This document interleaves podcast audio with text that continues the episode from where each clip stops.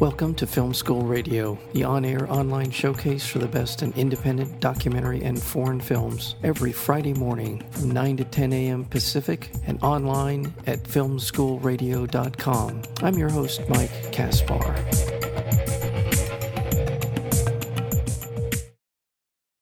Once known as Houdini for his multiple and improbable jailbreaks, Mark DeFriest was condemned to Florida's worst prison after a lone psychiatrist reversed four court appointed psychiatrists and declared Mark was faking mental illness. Over 30 years later, Mark is still struggling to understand how to survive in a rigid and unforgiving system, while his remaining supporters forge an unlikely alliance to argue for his freedom. It is a remarkable story and it's well told, and we're fortunate enough to have with us today the director of The Mind of Mark DeFriest. That would be Gabriel London. Gabriel, welcome to Film School.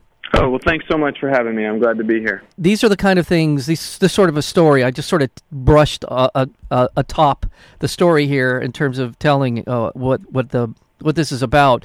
So why don't you explain a little bit more about Mark? What happened uh, without giving too much away? We want our people to run out and uh, and check the film out. But tell us really what happened here and why Mark spent yeah, so for many sure. years. Yeah, and and you know when people first uh, hear about this story, whenever they hear that somebody's in prison, they're always curious how they got there. So let me just tell you that Yeah. the the way that Mark DeFriest got to prison was when he was 19 years old. Um, his father passed away and willed to him tools. Um, Mark was a gifted mechanic. In fact, since he was uh, a, a young child at six, seven years old, he was known for rebuilding clocks, rewiring the house, um, creating inventions uh, in his basement lab, his Frankenstein's lab, if you will. And basically, he had a, a, work arrangement with his father where they were um, side by side doing bridge projects, engineering of army scrap, and rebuilding machines. And basically, his father left him the tools of the trade. And he took them before the will probated from his stepmother's garage. And she said that uh, that was the wrong thing to do, called the cops. And when the cops came, Mark ran. And I think, you know, for many people, that's an indication of his um, guilt, I, I guess you could say. But as you get to know Mark, and one of the fascinating things about him is that he is, while both very brilliant mechanically, very inept socially. Uh, he tells the same joke over and over again. He has a very hard time reading people's emotional cues. Um, and in that situation, uh, he ended up in prison, uh, didn't think he should be there, and very quickly used his mechanical mind to escape. And from there, it all just snowballed. He became the Houdini of Florida within about 18 months uh, and had a life sentence at the end of that. Uh, and he's still in prison today. it it, it is. Uh, you're right. Absolutely. The this the story just spirals. You keep thinking, no, this didn't happen, and you know how could and then. it's it's amazing. It's an amazing story. I know. Um, tell me a little bit how you, in your process, decided it was time to do a documentary. How did you find out about Mark, and then what prompted you to do this story? Yeah, I mean, so this project actually took me 13 years to finish. And that was largely because research and access were such an issue. Um, you know, Mark's story was basically scattered to the winds. Um, he had been uh, in prison when I found him uh, over 20 years. Um, and, you know, really had no hope of getting out. So there was a big question for me as to what type of film to make. You know, this being film school radio, uh, you know, there was a real question whether I would make a feature uh, script or whether I would make a documentary. My background was in documentary, but I was just out of college. Um, so I started researching the story. And it was a story that came to me through two different channels all at once. So it also felt a little bit magical, a little bit like struck by lightning, in the sense that I was doing research for a documentary on the issue of prison rape um, and came across uh, his story in a, a newspaper article that described this draconian wing of the prison where the worst of the worst inmates were held. It was above the electric chair. It had double doors. There was no books, no magazines, no TV, no radio, um, and they also had the the unique privilege of having to smell the people that were being executed in the electric chair beneath them. It was truly a horrific place in Florida State Prison, and it described Mark DeFriest as the only nonviolent person in that unit and that he was a nuisance and an escape artist. And I thought, well, that's interesting, but it's not specific to what I was researching. And then just the very next day, um, I was on the phone with a woman who ran an organization called Stop Prisoner Rape, and she said, well, I have 15 years of letters from a prison punk named Mark DeFriest. And that basically charged me. I said, well, is that the same Mark DeFriest who was the escape artist? And she just said, well, he might have mentioned something about that. And that to me was really indicative of the fact that I had two sides of a character. I had I had some tension there that could be exploited and dis- and, and cultivated for a story. Um, and that's when I began to develop it as a screenplay. But it was only as I really uncovered a lot of the uh, records in the case, the psychological reports, that I started to feel like, well, hey, this is actually in many ways a case of wrongful imprisonment. Um, now, I didn't become an activist, and I, I'm sort of at pains to say that the story evolved because of the research and because of the characters in the film. I was never setting out to free Mark from prison. I was I was setting out to tell Mark's story and then let audiences do what they saw fit with it. And it just happens to be a byproduct that the film has catalyzed a lot of changes in Mark's case. Yeah. Um, you know, for our listeners, um, the, sort of a reference in terms of documentary, uh, and I know this is a very high bar to be be uh, comparing it to, but the uh, Thin Blue Line. This feels like to me uh, in that, mm. in that I think when the the more that you as you watch the film, the the angrier that you get, and the, and the, and also in some ways the more kind of uh, res, not resigned, but there's a certain amount of uh, a feeling in this country that well, that's just the way things are. And, you know, prison and, and you know, if anyone who's in prison is somehow uh, responsible for what happened, um, completely mm-hmm. responsible, no matter what. And uh, it, but at the end of I will anyway. I'm not going to give anything more away about uh, how this story unfolds, except to say um, getting to know Mark um, for you. What was how, what was that initial contact? How did you get access to Mark, and then uh, a little bit about how how he reacted to you being there? Yeah, for sure. You know, Mark was um, all along somebody and that I felt comfortable sending a letter to. Um, you know, I had read his letters when when I first wrote to him because that was that was you know how I got to know him really was through these incredible letters that came to me that he had been writing to to Judith Jones, the woman who ran Stop Prisoner Rape.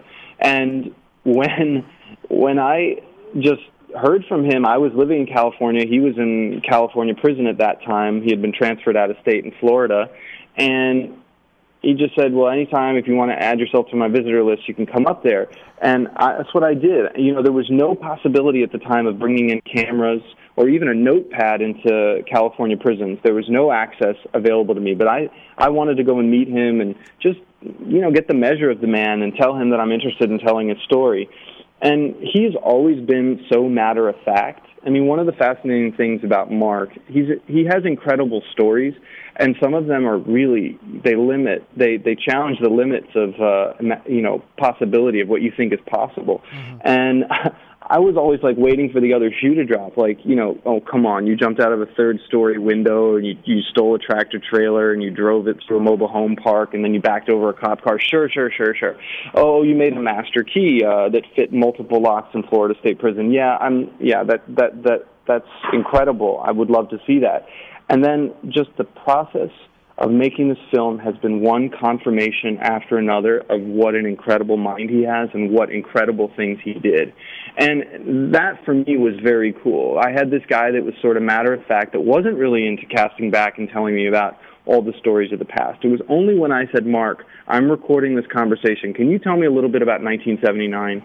That he just started on this path. And when I had when I had basically accumulated nine hours of phone conversations with him when he was switched to a new prison, that's what allowed me to do that. That's when I said, hey, I have a documentary here. Mm. And that's when I started thinking about, well, hey, how do I actually like construct this narrative that's in the past? Um, that was 2007 or 8 when he started being able to call me.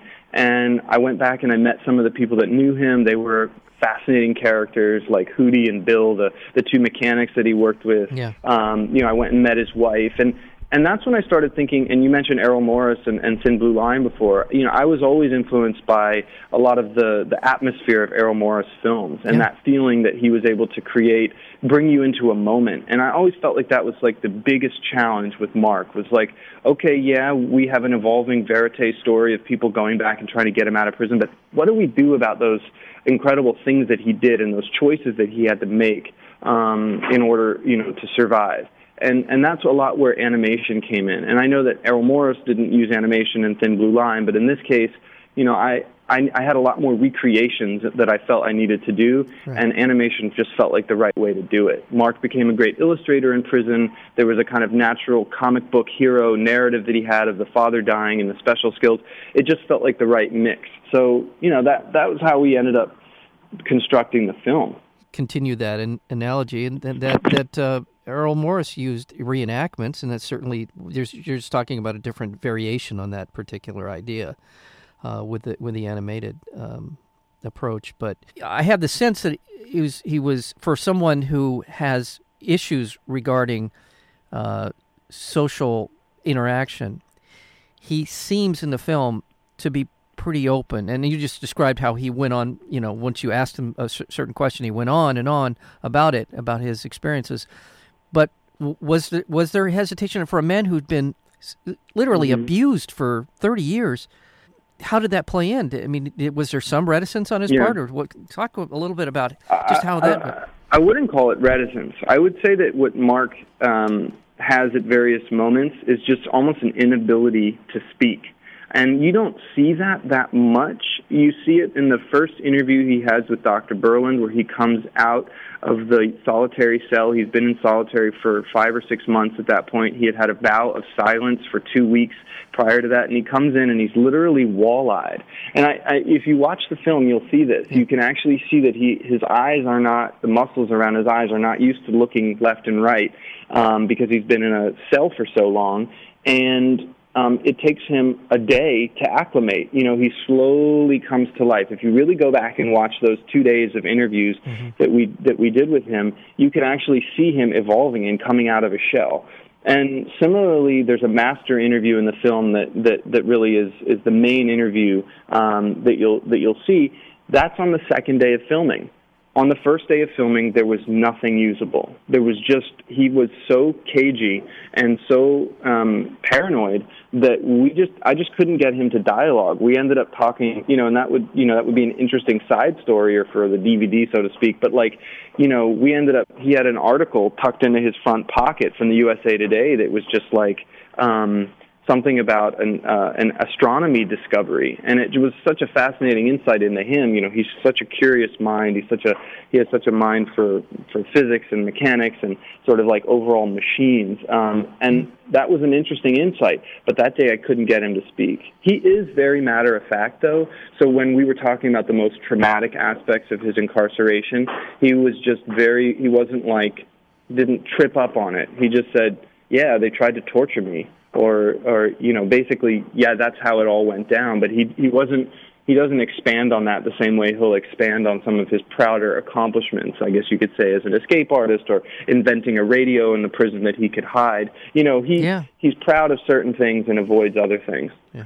Well one of our listeners we're speaking with gabriel london he is the producer and director of the film the mind of mark defriest I want to focus on a couple of things regarding Mark. Again, it, it, it, I, I, think we've not really given due credit to his uh, uh, so far. I mean, you you mentioned all the things he's invented. And he's obviously a very capable mind. He's an exceptionally bright person. Uh, I don't know what he has he ever been tested in an IQ. I, I don't even don't know.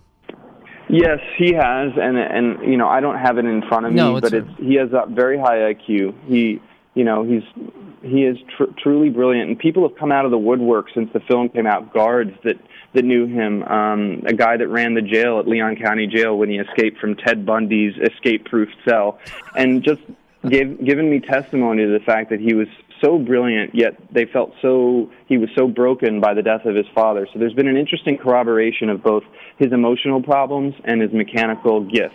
And I, you know, like I think that's the tension in the film. Yeah. It's kind of the exciting thing is that when people look at it, they go, "Oh, he's so smart. Why couldn't he just figure out how to get out of prison?" And I think the the the the, the story actually then shows you that a lot of the emotional things that he was lacking made him have a much harder time just making up good time and walking out the door on parole. Yeah, Um, yeah. But he started to come around and he started to learn. And the you know storytelling is a true catalyst for for change.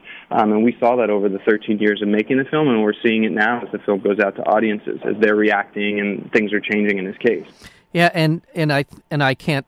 I, I'll just I can't help but believe that uh, this experience in dealing with you and in interacting with you and and hearing and knowing that his story is being told hasn't been a, a huge boost to his own sense of fu- his own future, a, a, a brighter future. Yeah. So um, for that, that's sort of a byproduct of this wonderful film. But I can't help but think that it it's had that kind of a positive impact on him. Yeah, I mean, attention from another individual is kind of like a light in a dark world, and and the camera in that sense uh, also functioned in that way. And so, yeah, it's it's been a it's been a privilege and an honor to tell this story, and it's just so exciting to finally share it with audiences. Now, Gabriel, how how many years total did uh, Mark DeFriest uh, spend in solitary confinement? So Mark has spent 27 of the last 34 years of his incarceration in solitary. He spent literally decades in Florida State Prison's X-wing and was not even granted the regular one hour a week exercise. We substantiate in the film all of this, including uh, 10 years of grievances that he filed requesting to be allowed to go outside and being denied. And again, that was because Mark was a management problem, not because he was a violent inmate. He was not known for attacking other inmates. He was known for infuriating guards, for saying his name wrong at count, for having escape tools. So he's a sort of fascinating portrait of how the prison system just managed him with the most draconian type of punishment um, and calls into question whether that's really the right way to deal with people who have you know repeated um, kind of mental problems that cause them to do things really punishment for his symptoms is a lot of what i think we see in his story Yeah, and I'm going to go back. Up, uh, once again, we're speaking with Gabriel London, the director producer of the film, The Mind of Mark DeFriest. I, I want to go back to uh, the help you were able to enlist with one of. I mentioned at the top of the. Uh, the, the interview of the uh, four of the five psychiatrists who examined Mark way back in his initial trial uh, said that he was suffering from some some form of mental illness. The one psychiatrist who who said no, he's faking. Uh, tell tell us a little bit about him and how he came back into uh, Mark's life. Yeah, sure. I mean, the film really explores, I think, the theme of redemption, of people being able to say, I'm sorry, and then be forgiven for their mistakes. And, and that really starts with Dr. Berland. I mean, it was one of the most unbelievable things when. When when it came down to it, when I pulled all those psych files and I went through all the different reports, what was very clear was there were four doctors that made it very um, very much their point to keep him out of prison because he was they saw him as being mentally incompetent to be sentenced and then there was one doctor dr Berland who said he was faking and it I thought that was so fascinating. So I went and I got Dr. Berland on the phone, and I said, "I'm making a movie about a guy named Mark DeFriest." And he goes, "Oh." And I said, "Well, do you, do you remember Mark DeFriest?" He said, "Nobody would ever forget Mark DeFriest." I said, "Well, he's been in prison for the last 30 years." And he cut me off, and he said, "If if he's been in prison all those years, then I must have made a mistake." And it was kind of at that point where I was like, "Man, I this this is unbelievable. I might actually have." you know, a moving story that is not just historical, but that actually comes back to life. Yeah. He ends up connecting with Mark's lawyer, and uh, he, uh, because of that, he goes back to interview Mark and do new psychological reports. And he, in that in that way, is actually reopens um, one of the mistakes of his past. I mean, I wish in this country there was more comfort in evaluating uh, on a political level people who are who have make big public decisions like Dr. Berland, but also going up the chain, the willingness to sort of reevaluate what people have done with their decisions and, and, and potentially say, hey, I made a mistake. I think we, we'd save ourselves a lot of trouble and a lot of repeated mistakes if we acknowledge them. Anyway, so he goes back and he, d- he does that new psychological report on Mark, and that really catalyzes everything in the story. Um, It does. It's it's essential that Berland made that move first, and and and then I think you see Mark actually move right back to to accept his apology and, and move forward. So I think you know you really do see um, what's possible when, when people communicate with each other that reconciliation exists um, and can be encouraged. That's an electrifying moment in the film when uh, Dr. Berland sits down with, with Mark and asks him, "Do you remember me?" I mean, I, I'm not going to say anything more. I just it's an emotional scene, certainly, knowing knowing the arc of the story. This this the uh, it is a tremendously moving encounter, and uh, you know yeah, you're absolutely right. I can I completely agree with you. If we had a little more introspection and retrospective uh, um, approach to especially prison issues, I've been dealing with this outside of my work here at uh, with film school for years. Uh, this criminal justice system and prison system is is a nightmare, and it it is desperate need of reform and incarceration in this country is in and of itself a, a, crime against many, many, many people who do not belong in prison. Um, it's it's staggering. It really is. Yeah, but you're seeing a wave. You're seeing a wave of change uh, that's, that's right. happening. A lot of different, um, a lot of different reform efforts are underway right now at the prisons, and it and it starts with with I think the public understanding the narratives of people who are being unfairly targeted and unfairly treated in the in in the prison and criminal justice systems. Well, yeah, and and I mean this is a whole rabbit hole we could go down in terms of just the, all the different things. I mean here in California, you know, well mandatory sentencing. I think when you start talking drug policy and mandatory sentencing are the two key elements in where we went way off the rails in this country. Uh, and then when you start talking about privatization of prisons and the profit motive in keeping people in jail, it's just it gets worse and worse and worse. And then of course the racial component. It, it it's such a multi-layered to un unscrew this particular um, you know institution in our country is going to take a while, but it takes concerted effort and, and a recognition on the part of the of the public that this is not working at all.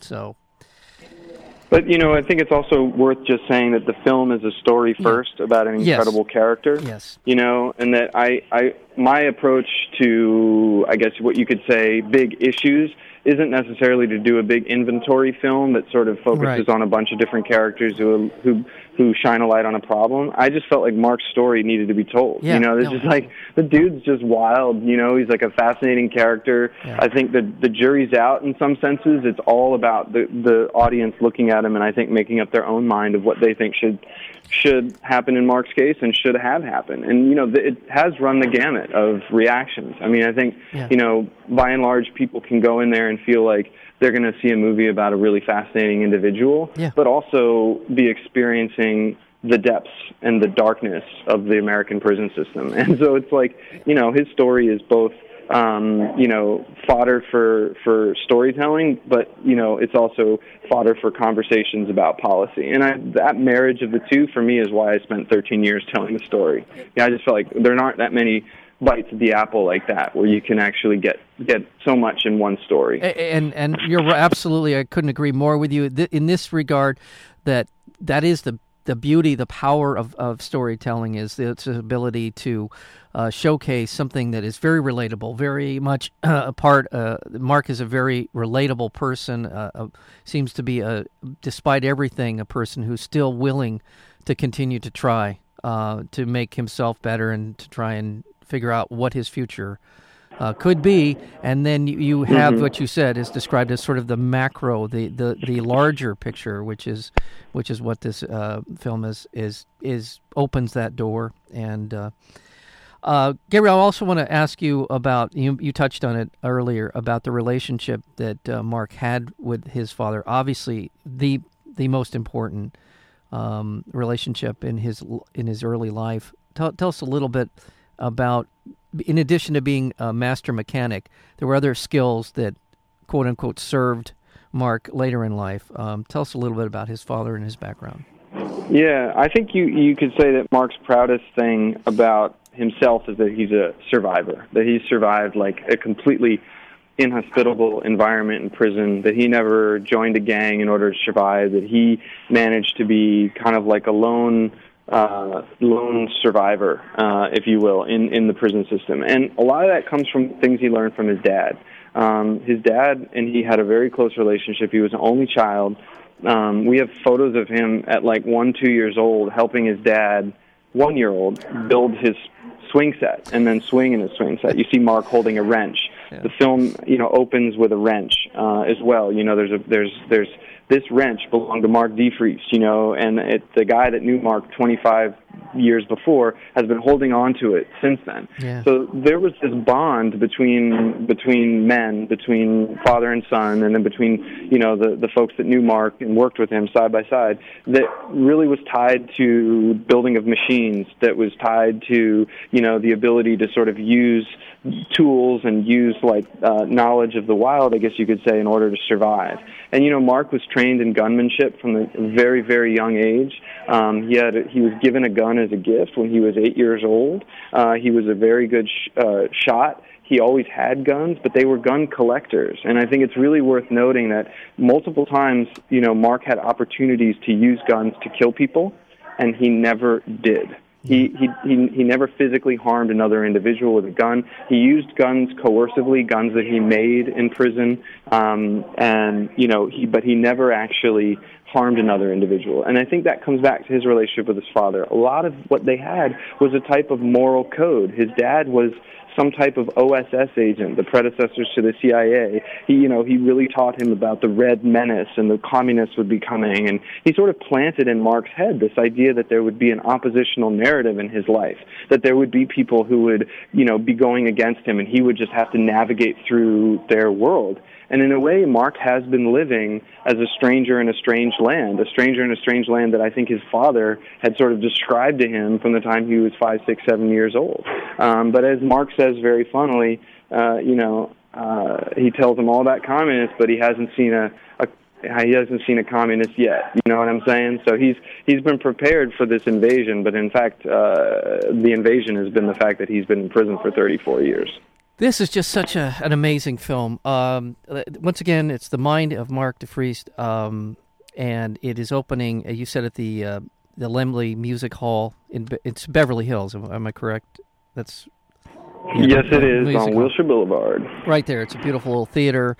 Uh, host, it really is a nice place, and they they host uh, a lot of a lot of wonderful films, including this one, and it's also opening in New York. Um, as well. Obviously, since we're on the interweb, uh, so anyone listening uh, to the sound of my voice uh, in New York, uh, what's the uh, the theater in New York? So we're also playing at the Village East in New York. Village East. And all this can be found. We have a, a website that's yes. just defriest.com. Mm-hmm. And I know that the tickets for this weekend in New York and LA are available on Fandango. So oh. that's, you know, it's very easy for people to pick up tickets and, and go down and see it. In New York, we're organizing a lot of different screenings with speakers as well. So for people who are interested, all of our 7 p.m. screenings throughout the week will will have featured speakers to, including myself, most nights, um, doing Q and A and speaking about issues of the day. And you're in town. In New York. I oh. wish I could say I would be back in LA, my old hometown, there but I, alas, will not be. But that's okay. But then from there, you said uh, it's opening, as you said, in Washington D.C. Uh, as well, and and hopefully we get some uh, some uh, influencers into uh, some of these uh, screenings as well in Washington D.C. Yeah, amen to that. Yeah, we'll be at the West End in D.C. from the 13th to the 19th, and we have actually screenings with the Brennan Center of Justice in New York and D.C., and we have screenings with the Constitution Project um, and with a number of an ACLU, a number of different experts in the field um, who can sort of shed a light on some of the some of the background and the context and how we move forward from Mark's story. And that's a big focus for me. It's like you know the story you know can can be leveraged for good, you know, and and that's a big part of having these conversations moving forward. Yeah. Um, so again, the, the website is defriest.com. Uh, .com. Yeah, that's correct. Defriest.com, and we have, of course, our requisite Facebook page uh, and uh, Twitter, which is at DeFriest Film, and Facebook.com forward slash DeFriest Film. So okay. hope people find us and, and follow along with this evolving story, because that's the other piece that people should know. It is it's still growing and moving in new mysterious ways. Uh, D E F R I E S T dot com, defriest dot com and check this out. And uh, I am thank you. I'm so thankful you were able to find time to be here today. This is a this is an amazing story, uh, and it is exceptionally well told. And I am honored to have you on. I know you uh, must be working on other things, and I'm I'm hopeful that when the time comes, you'll be able to come back and, and join us on Film School. Thank you. Well, thanks so much. It's a pleasure to be here. Appreciate it.